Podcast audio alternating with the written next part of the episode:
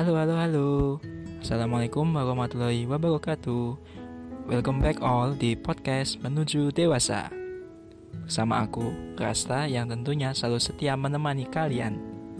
Sebelum dimulai, aku mau minta maaf banget karena cukup lama ya nggak update. Sebenarnya jujur aja, eh, aku sempat lagi ada masalah sama uh, karena suatu hal dan it takes a very long time untuk healing karena masalah ini ya. Tapi uh, alhamdulillah udah lumayan sih recovernya.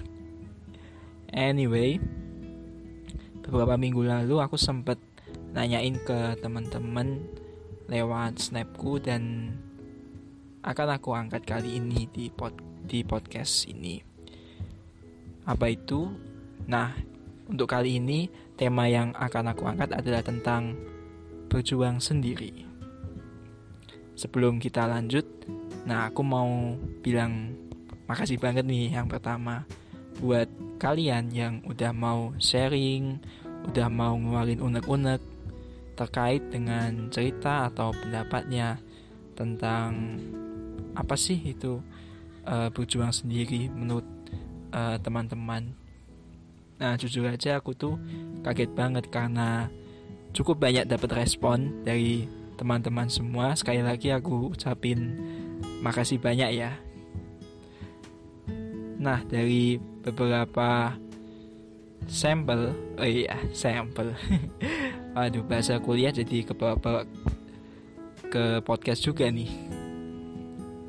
Nah, uh, simpelnya itu uh, berjuang sendiri itu tergantung kalau menurut uh, hasil yang aku dapetin dari teman-teman. Nah, pertanyaannya adalah tergantung apa konteks jawabannya. Tergantung konteksnya kita mau mengartikan seperti apa sih berjuang sendiri itu. Bicara berjuang, sebenarnya ini pun sudah menimbulkan berbagai macam pertanyaan teman-teman. Yang pertama itu berjuang untuk apakah? Yang kedua untuk siapakah? Yang ketiga, mengapa kita berjuang? Yang keempat, dalam hal apa kita itu berjuang? Nah, nyatanya, nyatanya ya Feles, kita itu hidup itu pun juga berjuang. Berjuang untuk ini, ini, atau ini. Berjuang untuk mencukupi kebutuhan, berjuang selama di bangku pendidikan, dan sebagainya. Bener nggak? Semakin dewasa, semakin kita sadar bahwa semua orang punya cita-cita atau keinginan masing-masing. Semakin dewasa, semakin sadar pula bahwa tiap orang akan menuju impiannya masing-masing.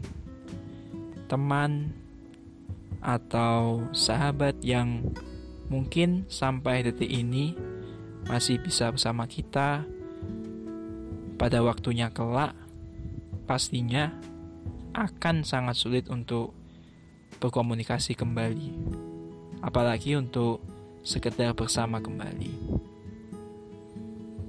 Nah, sekarang coba uh, Veles renungi nih. Iya nggak sih? Satu persatu teman-teman kita mulai lost contact.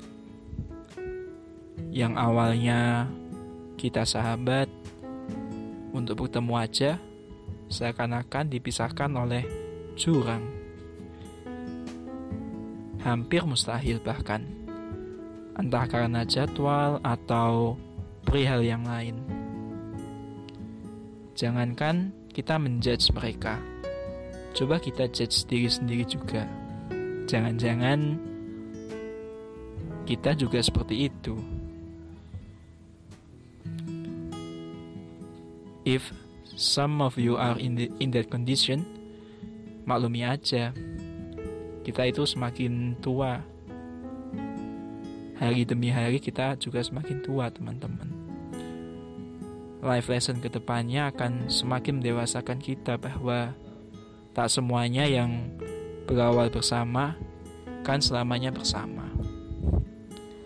Bagi kalian yang mungkin masih sering ketemuan, nongkrong bareng, syukuri aja.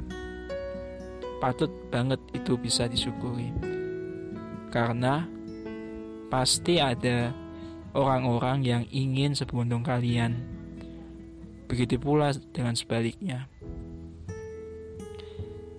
Berbicara tentang berjuang sendiri, menurutku, kita perlu untuk membaginya menjadi dua konsep. Konsep lahir dan konsep batin. Secara umum, apa yang aku ceritain yang tadi-tadi itu menurutku merupakan konsep lahir. Konsep di mana adanya sebuah kemungkinan bahwa orang itu akan jauh dari kita. Entah kita punya masalah ke mereka, atau tiba-tiba kayak ya menghilang gitu aja. Kemudian satunya yang konsep batin. Secara batin sebenarnya itu kita nggak pernah sendiri loh, Veles.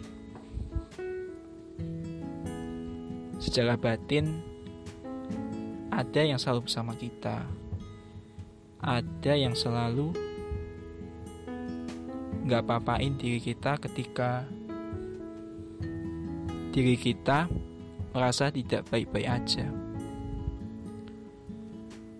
ada yang selalu menguatkan kita ketika tak ada lagi orang yang menguatkan kita. Dan ini pun juga ada dua. Yang pertama tentu ada Allah.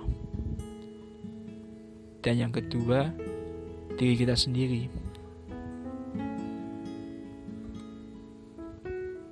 Dua hal ini akan selalu ada sampai kapan pun Itulah yang perlu kita pahami masing-masing. Nah, mungkin kesimpulan untuk episode kali ini adalah sebenarnya perjuangan sendiri tergantung dari mana melihat, bukan masalah ada atau tidaknya. Karena seburuk-buruknya kondisi kita, itu pun secara batin itu masih ada Allah dan diri kita yang yang selalu menguatkan kita sendiri. Meskipun bisa dibilang e, secara lahir nggak ada lagi yang kayak menggapapakan diri kita begitu. Nah mungkin cukup untuk episode kali ini. Pesanku Syukuri apa yang kamu punya, karena aku yakin banyak sekali yang ingin menjadi dirimu. Sekian dan terima kasih. Wassalamualaikum warahmatullahi wabarakatuh. See you on the next episode. Bye bye.